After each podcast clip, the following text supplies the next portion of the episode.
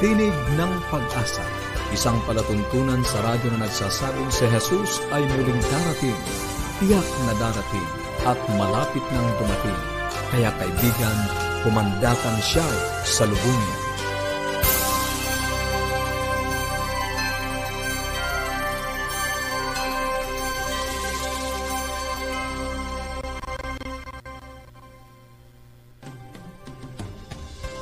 Isang maligaya at puno ng pag-asang pakikinig. Kami po ang inyong mga lingkod, kaibigan dito sa Tinig ng Pag-asa, Pastor Ner Caranza. At Melo Ana Demong. Nag-aanyaya na kayo po ay makasama namin sa natatanging programa ng Tinig ng Pag-asa. Samahan niyo po kami sa loob ng kalahating oras sa pagtalakay sa ating kalusugan, pagpapanatiling matatag ng ating sambahayan at higit sa lahat, sa pagtuklas ng pag-asang nagmumula sa salita ng Diyos. Sang dako man po kayo naroroon, ngayon, ang dalangin po namin ay ang inyong kaligtasan at kapayapaan sa kamay ng poong may kapal.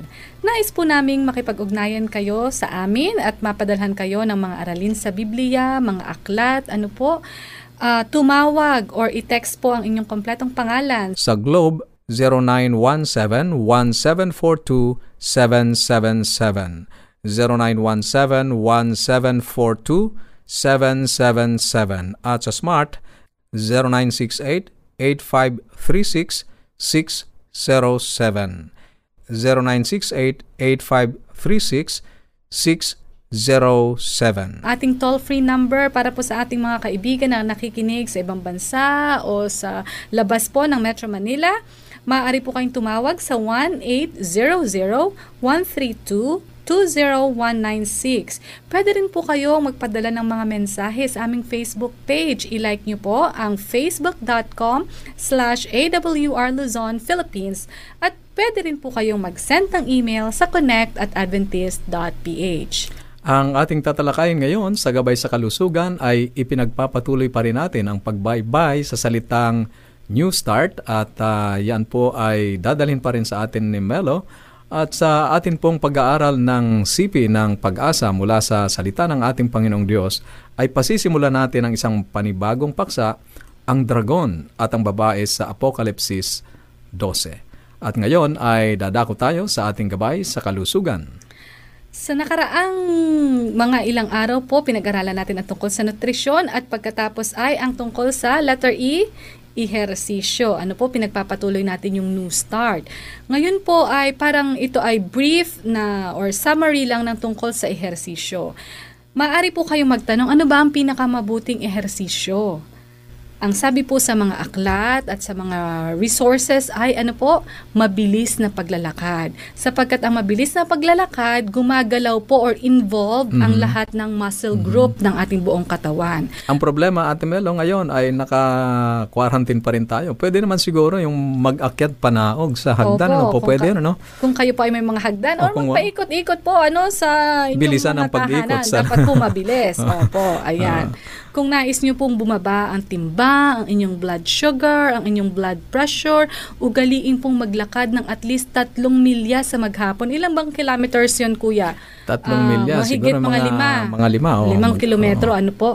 Subalit, yung iba kong ehersisyo, ano po kagaya ng uh, ano bang mga bicycle riding, although mahirap yan sa panahon ngayon, weightlifting, Kung may stationary ano bike po, naman. Oh, pwede yun. Oo, diba? Pastor Nair. Swimming, kung kayo po ay, ayan, mahilig mag-swimming. Exercise machines, ayan po. Uh, lah- yung mga nagwi-weightlift nga, at yung mga sinusundan nyo po na mga DVD or mga application, lahat po yan ay merong kanya-kanyang benepisyo. Ang mahalaga po at ang tandaan ninyo ay... Ay, kumilos, gumalaw, mag-ehersisyo. Oh. Simulan natin itong gawin. Ano po, wala itong kwenta kung ito napakinggan lang natin. Mm. So, ang mahalaga gawin natin ito, simulan na natin natin ngayon. Maaring isa itong ehersisyo, itong ehersisyo maaring isa ito sa pinakamahirap makagawian eh. 'Di ba Pastor Ner? Mahirap mm. makasanayan. Mm. Pero atin pong nalaman na ang mga far-reaching benefits ng At saka exercise. pag nasimulan ay talagang mag enjoy ka naman kasi makikita Tama mo talagang ang gaan ng iyong pakiramdam ng iyong katawan. So muli ko po kayong hinihimok, ano, tayo rin, Pastor Ner, na simula ng pag-ehersisyo. Tandaan niyo po, bagaman mahalaga na magkaroon kahit 30 minuto ng ehersisyo kada araw, kagaya po nung nabanggit ko, ugaliin pong gumalaw-galaw sa maghapon, lalo na po yung may mga sedentary job. Kung kayo po ay nasa mga opisina, nasa inyong mga tahanan na nakaupo lang, nakatingin sa inyong mga TV o sa cellphone, ugaliin po nating maggalaw, gumalaw-galaw, ano po, mag-unat-unat. Ayan. Sapagkat kung hindi po tayo gagalaw, yung mga sedentary lifestyle, ang tawag nila dyan, nakakadagdag po yan sa panganib sa ating kalusugan. Pero kung tayo po ay gagalaw-galaw, makakadagdag po yan sa ating buhay. Ano po, makapagpapahaba ng ating buhay. Isa pa pong tip, mag-ehersisyo kasama ang buong sambahayan. Ano po kayo sa loob ng pamilya? Bakit? Magandang family bonding ito. Ano po, ah, bukod sa nakakatulong to sa relational health, sa physical health ng family, ganun din po sa relational health ng pamilya. Ilan lang ho yan sa mga paalaala sa atin ano po ngayong araw. Pasimulan na natin na mag-ehersisyo mga kaibigan. Sama-sama nating palaguin ang ating para magkaroon tayo ng mayabong na pangangatawan. At yun po ang para sa bahagi ng ating health bits ngayong araw na ito. Maraming salamat Melo. Yan po ay umuusad tayo. Ngayon ay ehersisyo na. Ano, nag-umpisa tayo sa nutrition. Ang binabaybay natin ay ang salitang New Start. At ah, sa mga susunod ay ipagpapatuloy pa rin natin ang ibang bahagi ng pag-aaral na ito sa pangkabuang kalusugan na dapat ay matamo natin sa pamamagitan ng walong prinsipyo na amin pong dinadala sa inyo o dinadala ni Melo. At ah, magpapatuloy po tayo. Ngayon ay nais namin kayong handagan ng isang makalangit na awitin. Ihahandog po sa atin ni Annalisa Ente. Panginoon,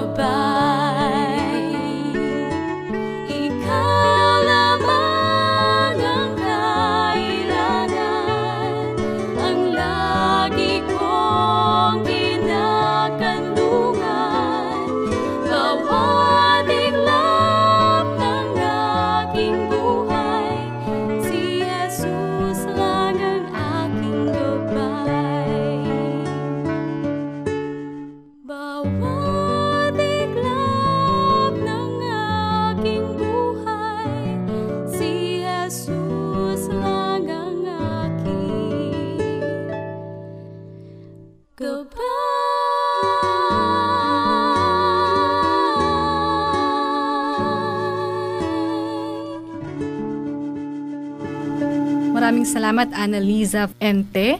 Napakaganda po ng mensahe ng awitin. Ito ay isang patotoo. Ano po na noon ang kanyang buhay ay magulo, madilim, pero nung makilala niya ang Panginoon, ang sabi, ikaw lang Panginoon ang aking kailangan. Ngayon, bawat sandali ng aking buhay ay pinawi mo ang mga luha, nawawalan siya ng pag-asa. Ano po ang sabi doon sa awitin? Pero ngayon ay puno na siya, napawi na ang kanyang lungkot, puno na po siya ng pag-asa.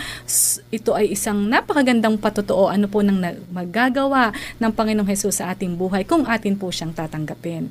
Ngayon po ay magpapatuloy tayo sa ating pag-aaral at kagaya po ng nabanggit ay panibagong topic na naman po ito. Ang pamagat ay ang dragon at ang babae. Ito po ay masusumpungan sa Apokalipsis 12. Atin pong hilingan si Pastor Nair. Salamat Melo. Tayo po ay magpapatuloy mga kaibigan at sana po ay kasama namin kayo na bumubuklat ng mga Biblia upang masubaybayan po ang mga talata na atin pong binabanggit sa ating pag-aaral. Sa Biblia ay may isang lalaking ang pangalan ay Job. Ito ay matatagpuan natin sa Lumang Tipan sa Aklat ng Job. Siya ay ipinakilala ng Biblia na isang lalaking walang kapintasan, matuwid, may takot sa Diyos, at lumalayo sa lahat ng kasamaan. Ang ganda ng pagpapakilala sa kanya, ano? At hindi lumilipas ang maghapon na hindi niya tinitiyak na anumang kamali ang maaaring nagawa nila ng kanyang pamilya at ng kanyang mga anak ay inihihingi niya ito ng kapatawaran sa Diyos sa pamamagitan ng kanyang mga paghahandog at sa umaga maaga siyang gumigising at unang ginagawa ang pananalangin ng pasasalamat at paghahandog sa Diyos para sa kanyang mga anak at sa mga pagpapalang kanyang tinatanggap at tatanggapin. Si Job, kung pag-uusapan ng kayamanan at pamilya, ay nasa kanya na ang lahat. Wala po siyang maaaring hanapin pa. Dahil talagang siya ay taong may kabanalan, ay hindi inaasahan ang pangyayari na nangyari sa kanya minsan isang araw. Ang kanyang tauhan na nag-aalaga ng kanyang mga hayop ay tumatakbong pabalik sa kanya at ibinalita na ang kanyang mga hayop ay kinuha ng mga tulisan. Pinatay ang kanyang mga tauhan at dinala ang kanyang mga ari-arian. At habang ibinabalita iyon ng kanyang tauhan, ay narito naman ang isa pang tauhan niya na humahangos at ah, may dalang masamaring balita na ang kanyang mga anak habang nagkakatipon sa bahay ng kanyang panganay na anak ay biglang mayroong malakas na hangin na dumating at iginiba ang bahay, nadaganan ng mga anak at namatay. At hindi lamang isa dal- o dalawa o limang anak, Melo, kundi ang lahat niyang sampung mga anak ay namatay. Ang saklap. Napakahirap na kalagayan.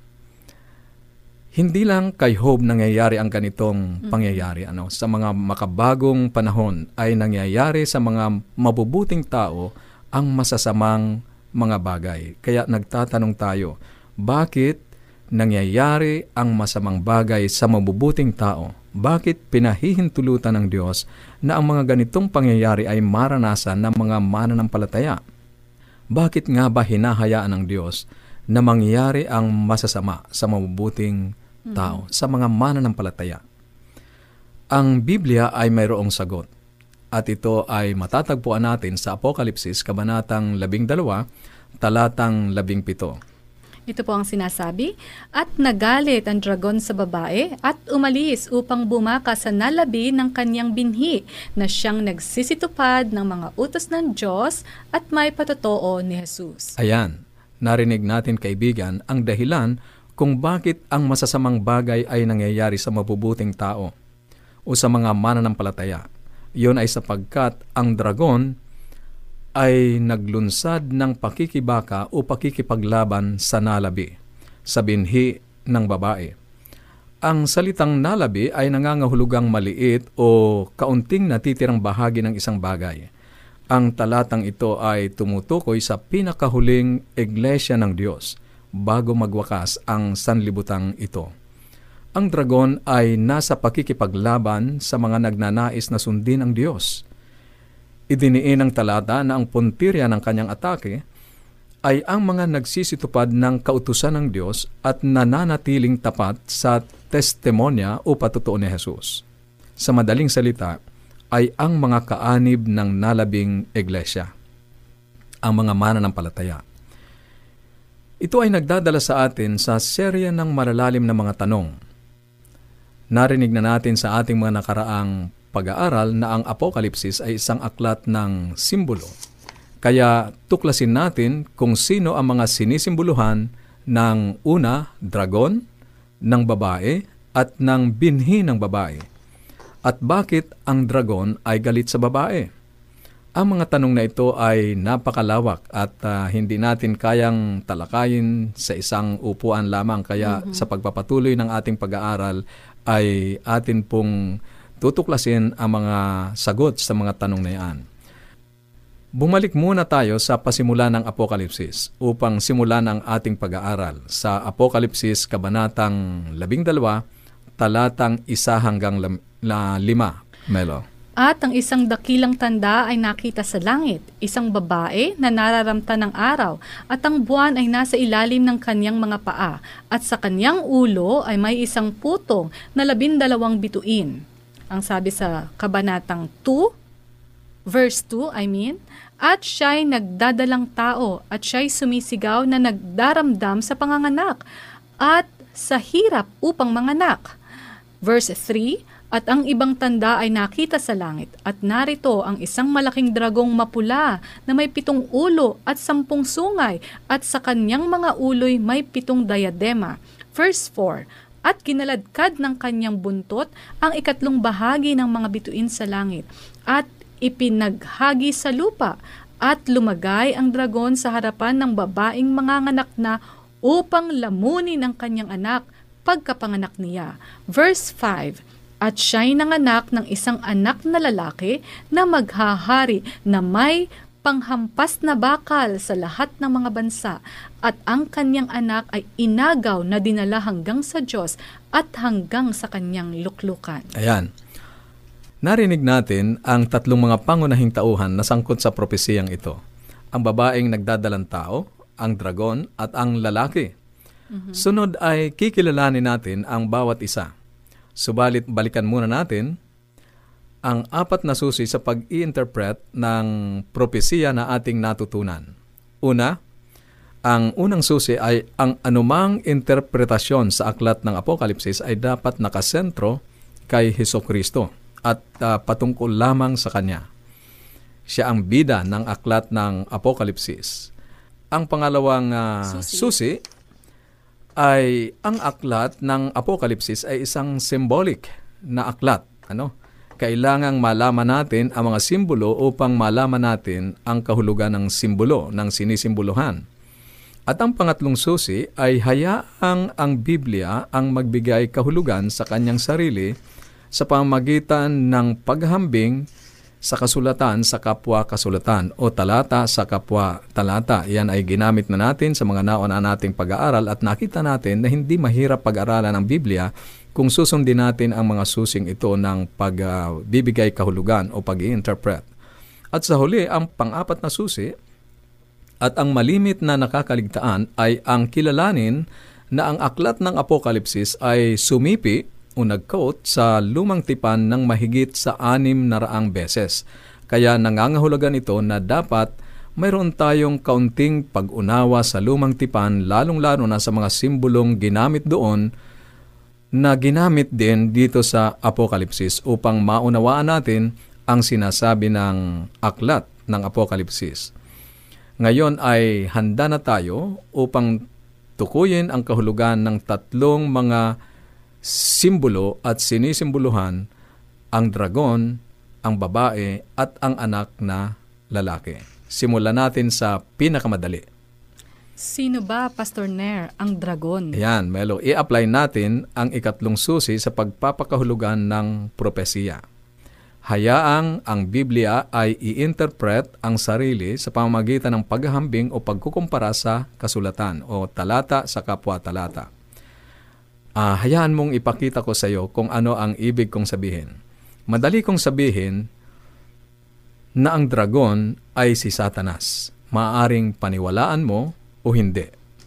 Ngunit hindi mahalaga ang sinabi ko. Ang mahalaga para sa iyo ay kung ano ang sinasabi ng Biblia at kung ano ang ibig sabihin nito na gustong ipaalam ng Diyos sa atin. Hindi ba? Mas mahalaga sa atin kung ano ang sinasabi ng Biblia kaysa sinasabi ko o ng sino man. Ang mga bagay na maririnig mo mula dito sa tinig ng pag-asa ay hindi namin sariling pagpapakahulugan o interpretasyon sa mga propesiya, kundi resulta lamang ng kung paano ipinahayag ng kasulatan ang kanyang sarili. Hayaang ang Biblia ang magsalita at tandaan ang ating kasabihan, kung ito ay nasa Biblia, ito ay para sa akin. Kung wala sa Biblia, hindi para sa akin. Kung magkagayon, makatitiyak tayo na ang kahulugan ay tama. Sino ang sinasabi ng Biblia na dragon? Balikan natin ang tanong ni Melo.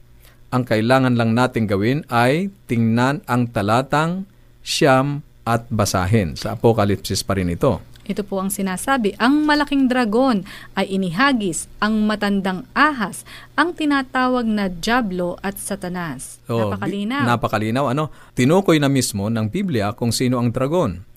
Ang dragon ay ang matandang ahas.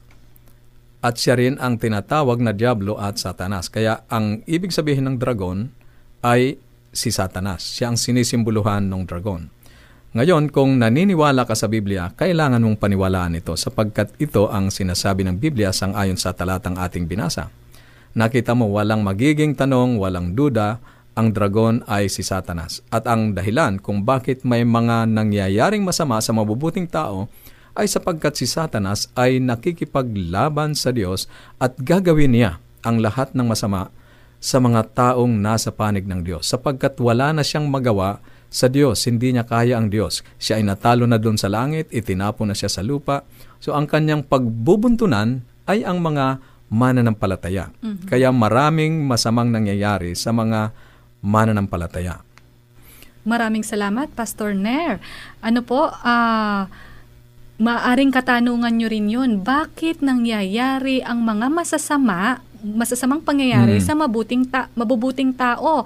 Ang sagot po dyan ay sapagkat merong kasalukuyang nagaganap na digmaan ano po sa pagitan ng mabuti at masama Mm-mm. dahil nabasa po natin ano sa Revelation kanina na at nagalit ang dragon sa babae at umalis upang makipagbaka, ibig sabihin makipag-away po doon sa mga nalabi. Sabinhin Ano? ng babae. Na, sino yung mga yon? Yung mga nagsisitupad sa mga utos ng Diyos, ano po, na may patutuo ni Jesus. O may pananampalataya ni Jesus. May pa, Oo. ayan po. Kaya ang dragon pinipilit, ano po, ipinaliwanag kanina ni Pastor Nar, nabasa natin ba, sa Biblia, ano po, na ang dragon ay sino? Ang matandang ahas, ang Diablo, si, ang- Satanas. oh, si Satanas. Napakalinaw po ng sinabi ng Biblia.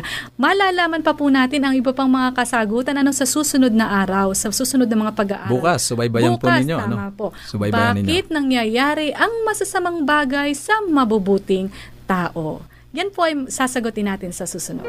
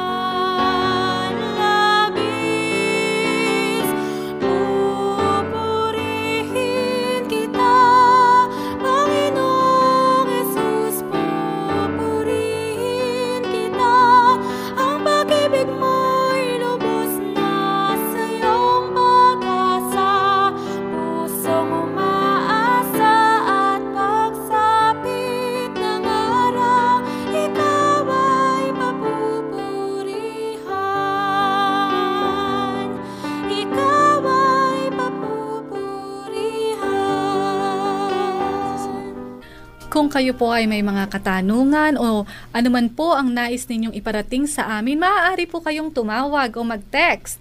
Sa Globe, 0917-1742-777. 0917-1742-777. At sa Smart, 0968-8536-607. 0968-8536-607. Ang atin po uling toll-free number ay 1-800-132-20196. Pwede po kayo magpadala ng mensahe sa ating Facebook page. I-like ang facebook.com slash AWR Luzon, Philippines. Or pwede po kayo mag-email ano po, sa connect at adventist.ph. PH. At bilang katuwaan, Melo, meron po tayong ah, face mask na ibibigay Wow. sa mga magti-text, ano, sa mag, ah, o tatawag o magpapadala ng mensahe kasama ng aklat na amin pong ipinamimigay o aralin sa Biblia na amin pong ipinadadala. So may kasamang face mask. Magkita-kita po muli tayo at sa ating pansamantalang paghihiwa-hiwalay, baunin ninyo ang salita ng ating Panginoong Diyos sa Apokalipsis Kabanatang 22, talatang 20. Ang nagpapatutuo sa mga bagay na ito ay nagsasabi, Oo, darating ako. At habang inaantay natin ang kanyang pagdating, panghawakan po natin ang kanyang salita sa Isaiah 59.1. Narito ang, kan- ang kamay ng Panginoon ay hindi maikli na di makapagliligtas, ni hindi mahina ang kanyang pandinig na hindi makaririnig. Bukas po muli. Ito po ang tinig ng pag-asa.